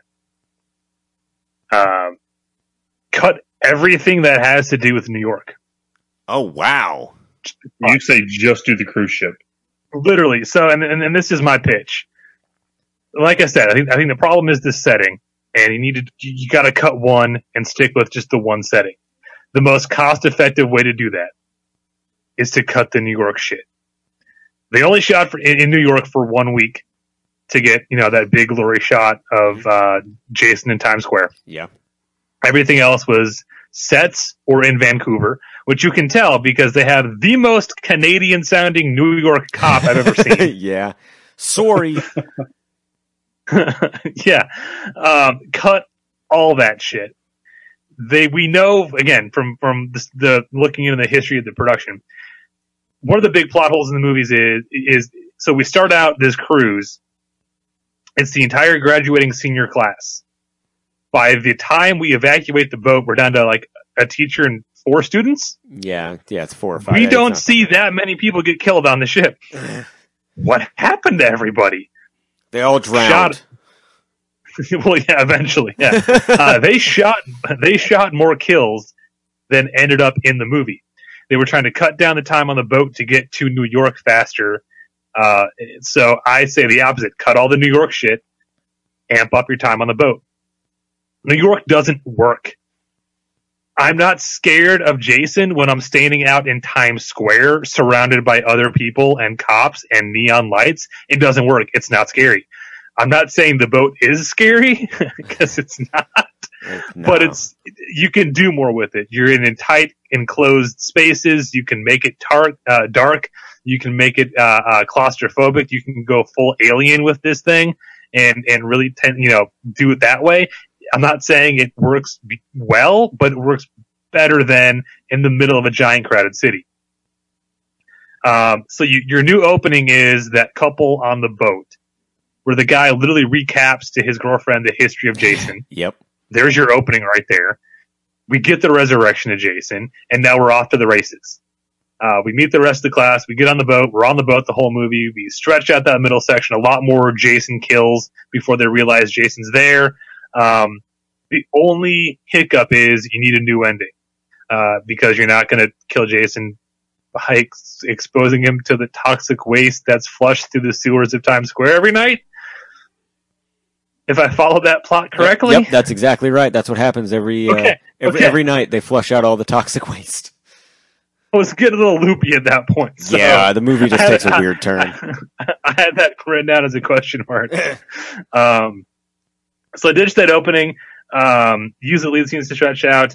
Um, the couple on the boat's your new opening. Um, and, and then the scenes with the, that whole storyline with with Rennie and Jason.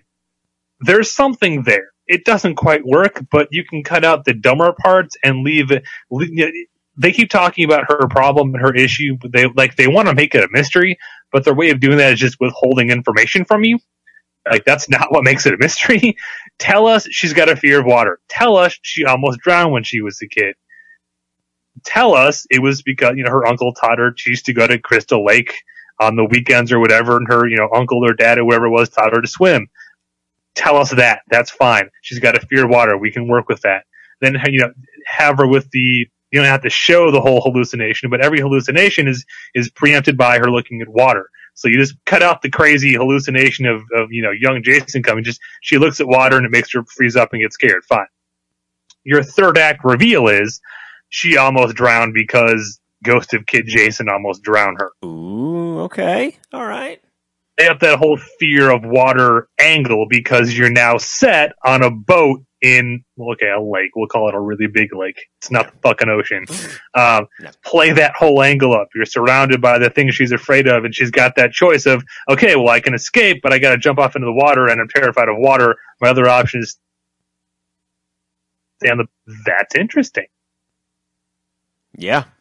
Uh, so uh, that's my suggestion. The only problem is you got to reshoot your ending, which again you don't have to go huge for. We know they used um, a fake ship, uh, like a fake side of the ship for a bunch of scenes. So all you need is like five actors, that rowboat, a tank, and that fake side of the ship. You got your new ending. Um, I've got some suggestions, but we can get into that later. But that's my suggestion: is cut all the New York shit, stay on the boat.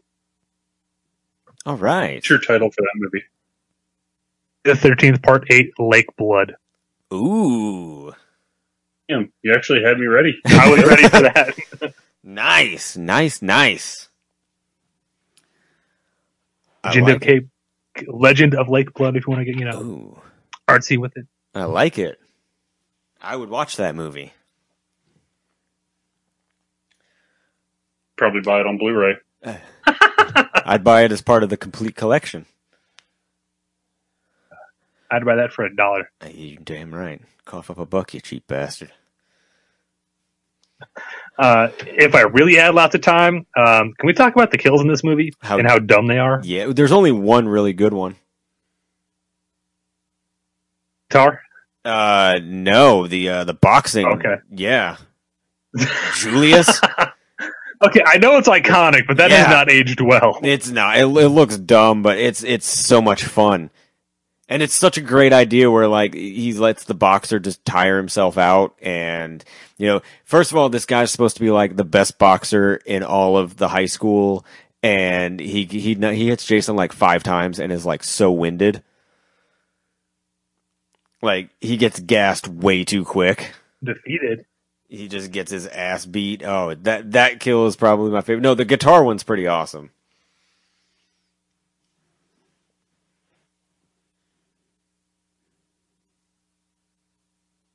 I do like the guitar one as well. It also makes me laugh that the director still has the guitar with the blood stain on it. What I would took if I was the director. Yeah, I mean that that's a hell of a prop, man. It's a hell of a prop to take. Got a bone to pick with Gun Media about their weapon choices now. yeah, I got a bone to pick with Gun Media about a ton of shit. I'm not done with them Different yet. I'm not done with them. um, just, there were so many cool setups. Yeah.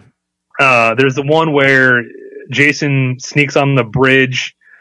He grabs a harpoon.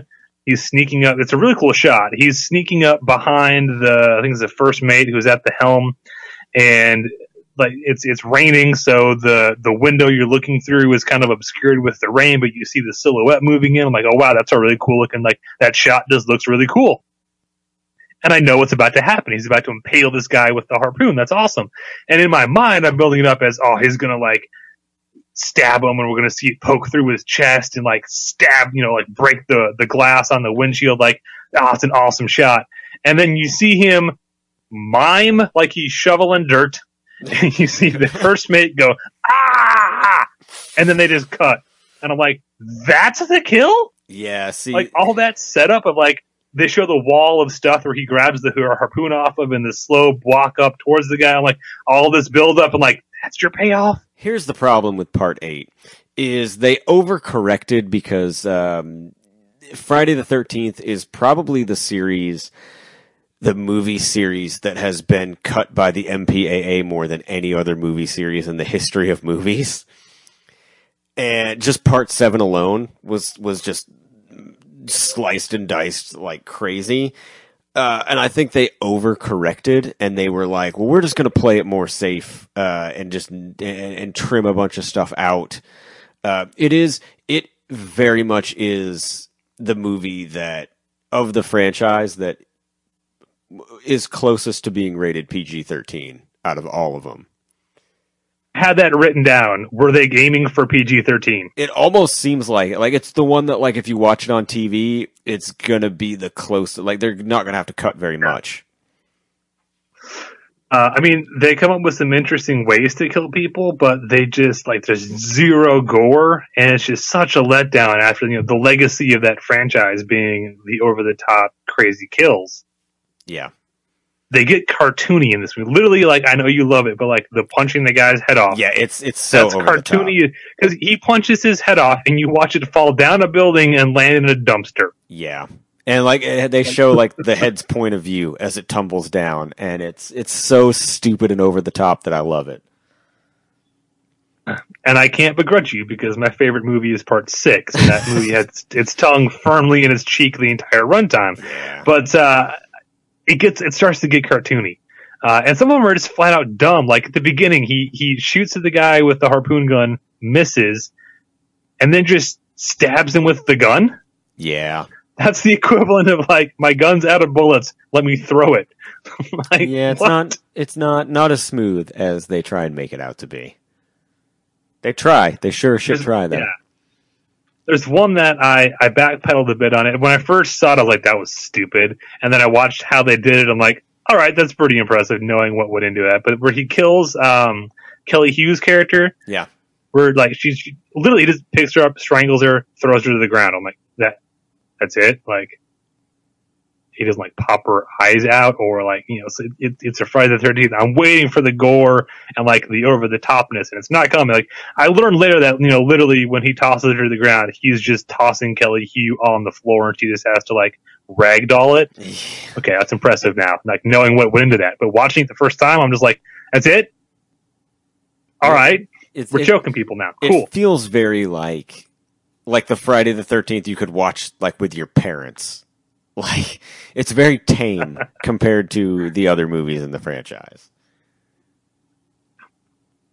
So again, if I had more budget, I'd go back and redo all those kills. But Yeah. um, again, looking at it from like what's most cost effective is cut the New York shit, amp up the stuff on the boat, uh, make that year. The only big downside of that is, and we we talked about this at the top of the topic, the advertising campaign for this movie was spot on. It was so good. So much better than the movie itself.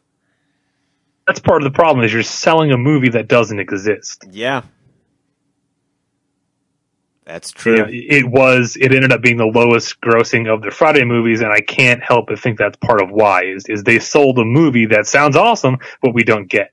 Yep. Uh, your other alternative is cut all the boat shit and go back up to Canada and reshoot the entire first two acts, so that the third act makes any kind of sense. or as I like to call it, my pitch. Let's go. Let me hear it. Okay. So I I took the task of um, not only making it a competent movie, but I also doubled down.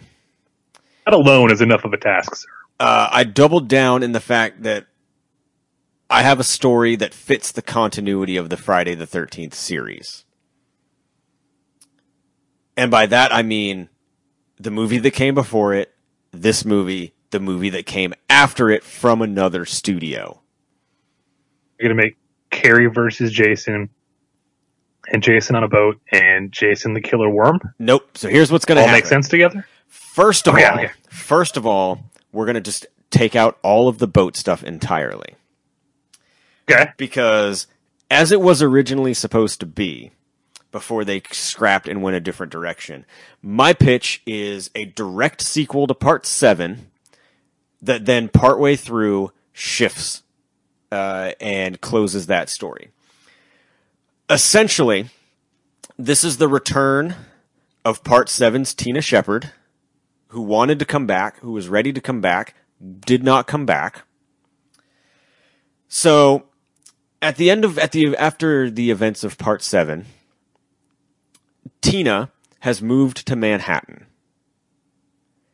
She's still traumatized by the events that happened in Friday the Thirteenth, Part Seven. Uh, and she has um, like she wakes up in the middle of the night and has uh, nightmares and these these like crazy scary visions of Jason, and that's where you get some of the creative kills and stuff early on. Um, she's now living in Manhattan. She's living with her friend Rennie, um, and her boyfriend Sean. See, I'm tying in new characters. So uh, she's she's in therapy, like she's trying to get past this. Uh, meanwhile, back at Crystal Lake, we have a company who uh, has just been in trouble, has just gotten in trouble for all of their uh, illegal dumping into Crystal Lake. Crystal Lake has been closed for a long time because of all of the the murders and stuff that have happened. And this, Just ask one question. yeah, Is it is it the dumping of all the toxic waste from New York City sewers directly into Crystal Lake? Uh, it, it, it not not exact, but there is some there is some like making a, yeah yeah yeah yeah yeah. toxic waste joke. Yeah, yeah. There, there, there's some, there's some like, there, there's some. They're, they're polluting the lake, basically. However you want to do it, you can do toxic waste if you want to kind of tie it together. It'll be uh, as a as a throwback. So this company is uh is in trouble now, and they're they're instructed that they have to clear all the stuff out of this lake, and there's like trash and you know all like all of their dumping. And the guy that's in charge is like, don't worry about it. We got this place in upstate New York. We can hide all this stuff out. Don't worry about it. We'll just barrel it all up and we'll send it out. Um, the easiest way to do this is there's this back river channel that can take you right up behind. Uh, it brings you up to New York. It brings you up right around here and it's close to Manhattan, blah, blah, blah. We'll just take all this stuff in this trash boat, bring it right up there. Don't worry about it. Take us, you know, a month to clean this shit up. So, you know, over the next couple weeks, they're cleaning all the stuff out, and one night it's a particularly stormy night, and they're loading all the trash shit onto um, this this trash boat to then go up to New York. Um, the the trash boat goes, and as they're pulling away, you just see a pair of boots in the back of the trash boat, and we know that that's Jason's boots. It's a stormy night. The seas are rough. The seas are angry that day. Boom! Lightning strike. We'll take part six again. We'll bring him back. Boom! Brings Jason back to life. He wakes up on the trash boat that's on the way to Manhattan. What we eventually learn is that based on their confrontation in part seven, Tina and Jason are psychically linked, and the, the nightmares that she is having are actually what Jason is seeing, and vice versa. So, so they're psychically linked. About at, at uh, towards about the halfway movie, towards towards about the halfway point of the movie, um, you know they get they they eventually find each other. Uh, Jason is back to life. He kills the captain of the uh, the trash boat. Um, you know he reaches into the garbage, pulls out the hockey mask. Um, you know it. Uh, chaos ensues. Blah blah blah. Um, the boat at like you know we see the trash boat kind of crash up onto the shore. There's no one driving it. Uh, Jason gets out of the wreckage, realizes that he is like he sees wherever he is is a vision that Tina has seen, so he knows that he's close to her. We're getting ready for this showdown. Um, Jason finds her uh, in a surprise uh, event that you don't see coming. Jason kills Tina to close off that storyline of part seven, uh, and then sets his sights on Rennie, who he knows is important to Tina, uh, and Sean, her boyfriend. Uh, eventually, uh, you can even keep the same ending where they end up um, in in the sewers. They go to undo the uh, the water valve. Jason realizes that he's about to die by drowning the exact same way that he did as a kid.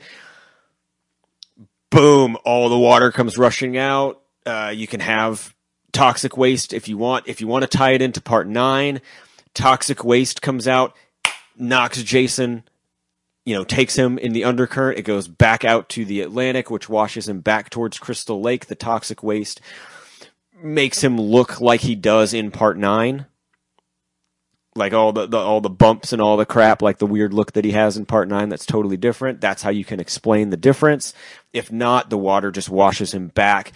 Uh, it ends, you know, however many you know you fade down and everybody thinks that they're okay and everything's safe and then it's like you know one month later and you know the crystal lake sign washes up on the shore and then you see the muddy boots come out of the lake because jason's back so you can return him to the lake. Um, basically take out all the boat. If you're going to call it jason takes manhattan you can do that in a way that it's not drawing a lot of it. You can still keep, you know, your couple glamour shots where like she's trying to run away, um, but you don't have to. You're not as tied to. Well, you have to put in a bunch of uh, landmarks because you know uh, the kids are on this trip. It's it's New York. Manhattan is just kind of the backdrop, so it's it, it's kind of a background character. You know that they're there, but it's not a focal point. Uh, and it actually gives Friday the 13th some much needed continuity. and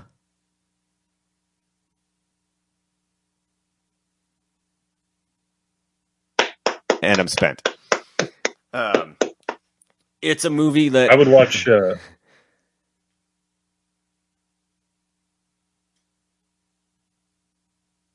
saying, Cameron?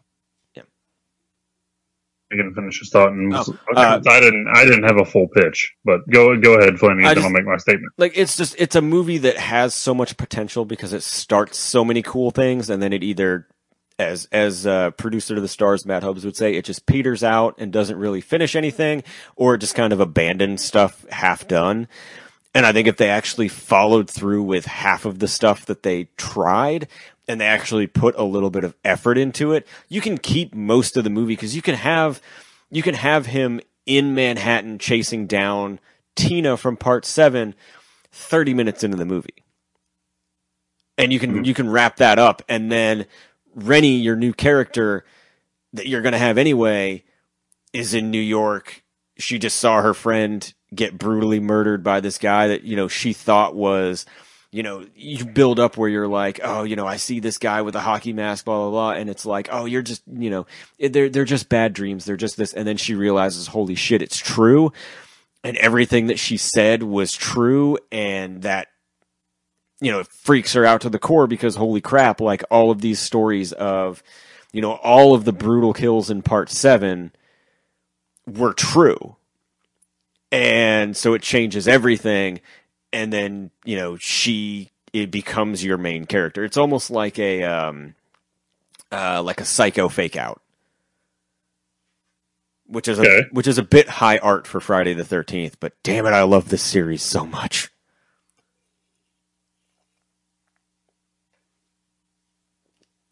I would watch either of those. Um, I didn't so much um, come up with a pitch as I was just going to kind of nitpick things I did and didn't like.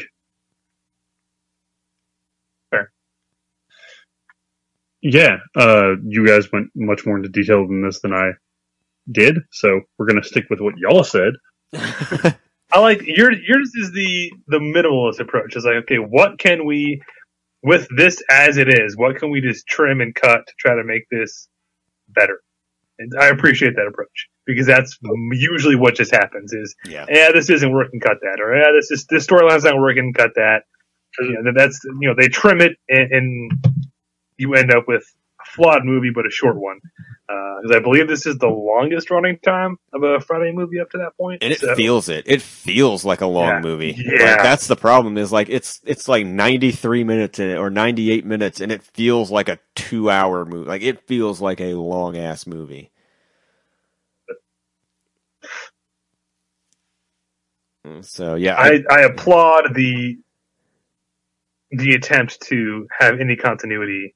And uh, I mean, I know it's kind yeah, of cheating. We're talking about part eight of a Yeah. franchise, so continuity is kind of wibbly wobbly at this point. Well, but I- I- any attempt to yeah. keep that intact is on. Well, I know it's kind of cheating because I know it's not like, hey, drop a couple scenes, add a couple scenes, and it's it's done. Like I'm bringing in a new character. Um, I kind of took the, um, like the original pitch that they had to bring her back. They, like because originally they wanted to bring Tina back and kill her really quick because apparently that's like the Friday the Thirteenth way is you have a a strong character that you keep alive for one movie and then murder in the first five minutes of the next one. Um, so I did kind of cheat uh, and not really follow the rules of my own bit, but you know what? I don't care. So I think the movie's better. Your own bit. If anyone's going to break the Yeah. rules, you should. Um, so I, yeah, I did kind of, I did kind of uh, overreach a little bit, but um, adding her, you know, you can you can save the money of like the twelve other nondescript kids that are going on the boat trip that no one gives a shit about, don't even rent the boat, don't care about any of that, um, and then use that money to pay for Lar Park Lincoln to come back for you know a third of a movie, uh, which is what they were, you know, more than what they were going to do anyway, uh, and at least build out that story a little more. So I think we all agree if we could go back and prevent this from being shot and stop the project at the scripting phase, we would do that. uh, we would just shelve this whole thing and then just start over with something new. yeah, Uh, and I, I love that without discussing it in advance. You and I both took the opposite ends of, of how to fix it. I know, right? Like. Um, because you said you either have to you you take one and you go with it, and I was like, dear God, let him pick the boat. because I picked the other one, and if we both have always- a similar pitch, it's going to be boring. uh, that worked out beautifully. Yeah. they both sounded good. They both sounded um in the final product.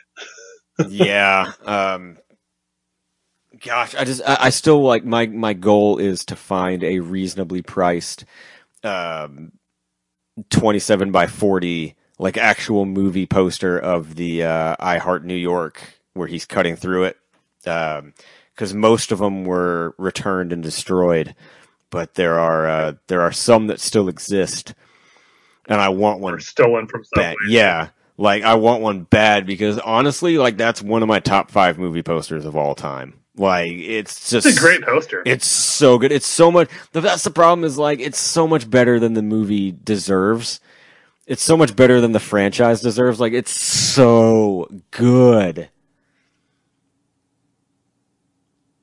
And you know And that's like I said. The, the other option is again the, the the for me the biggest problem was the setting. You've got to pick one. I don't know why they decided to do. Well, let's just do both of them. Like, no, why would that work?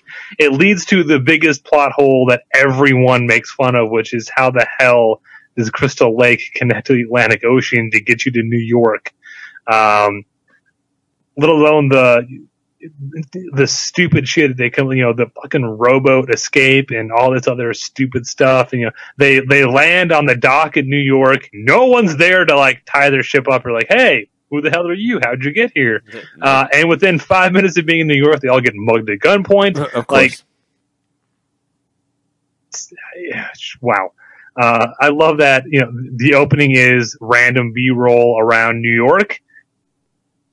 And then when we get to New York, we go back to every location we saw in the B roll because those are the only places we shot in New York. Yup. Uh, look, you don't have to go to New York to be in New York for your movie. Like, and then they, which is what kills me because I was like, well, did they only shoot the New York stuff in New York? That's insane. No, they shot for a week in New York and then shot everything else in Vancouver.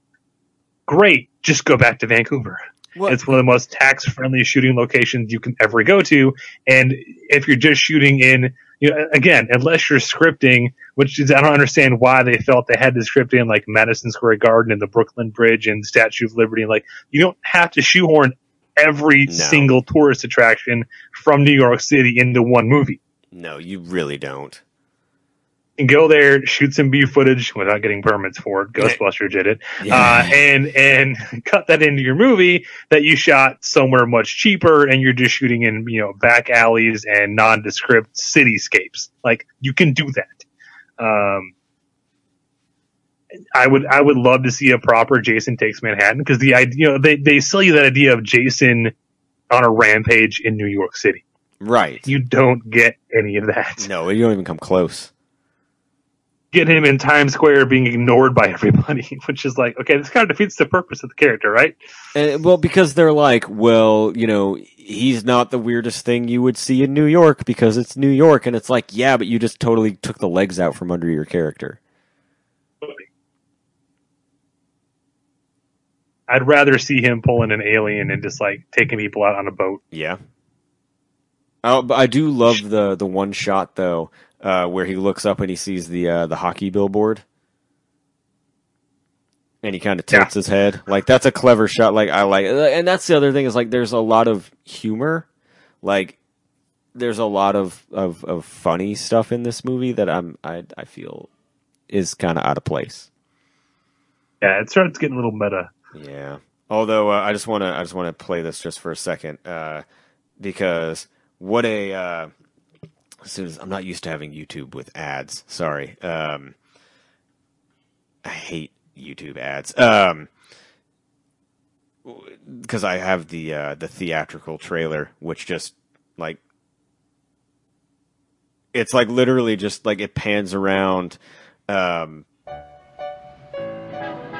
like they paid for New York, New York, and it's like it's like the uh, like the the skyline of New York, and just like this nice, calm New York at night, panoramic shot, and then you realize that the person looking at it is Jason Voorhees, but it's like super classy right now, and you're like, wow, like this is really impressive. And then they have a great tagline. Like it's just it's it's too good for this movie. like listen to that sexy sax man saxogram. The tagline. I think it's uh New York has a like a new infestation or yeah, see it turns and there's Jason. Friday the 13th, Part 8. Jason takes Manhattan. Now, New York has a new problem. Yeah, New York has a new problem. That's So- Predator 2 did you better. like it's it's it's it's kind of like you know people in New York are used to rats and cockroaches and you know all this stuff and Yeah, there's that scene where they run into the diner and they go, "Help! Help! There's a psycho trying to kill us," and the waitress is just like, "Welcome to New York." Yeah. it's like, oh, okay.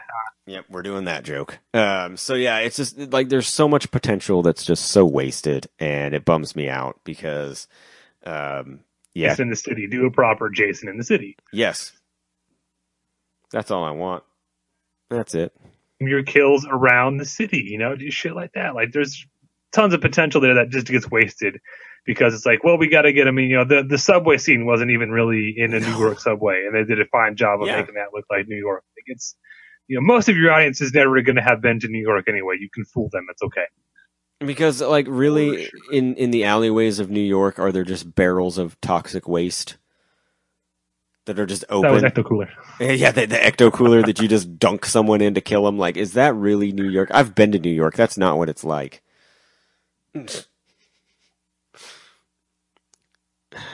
I don't know. Didn't see any barrels of Ecto Cooler when I was there. No, no, there's none. the reason you didn't see any is because there's none. I'll check next time. Yeah. And I think uh there it is. Yeah. Yeah. I think that brings us to uh I think we're about done now. I think we're all tired from we're we're like we're like Julius now beating on Jason. I think we're all just winded and we're done. I think we're just uh, we're, we're just shot. Fucker. boom. Yep, this is uh, us getting our heads hit and spun into the garbage can because we're going to tell everybody go to entertheimaginarium.com to get your tickets for your Imaginarium for our live show coming up in September, October, October, October, October. October 11th, I don't know. 12th, and 13th. You can see us Friday evening at 8 p.m. for our live show, along with all kinds of other cool shit. Enter theimaginarium.com. Get your tickets now. And with that, we're going to say what we say to all of our friends, to some of our haters. And we're going to take it home. At some point, we're going to figure out who's who in the Golden Girls of this show. Guys, you know who I don't miss? What? Liam. oh, that's sad. I've got a question. Yeah. All right.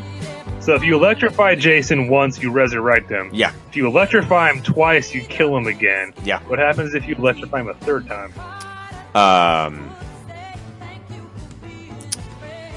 You deep fry him, and uh, he becomes oh. Freddy Krueger. Oh.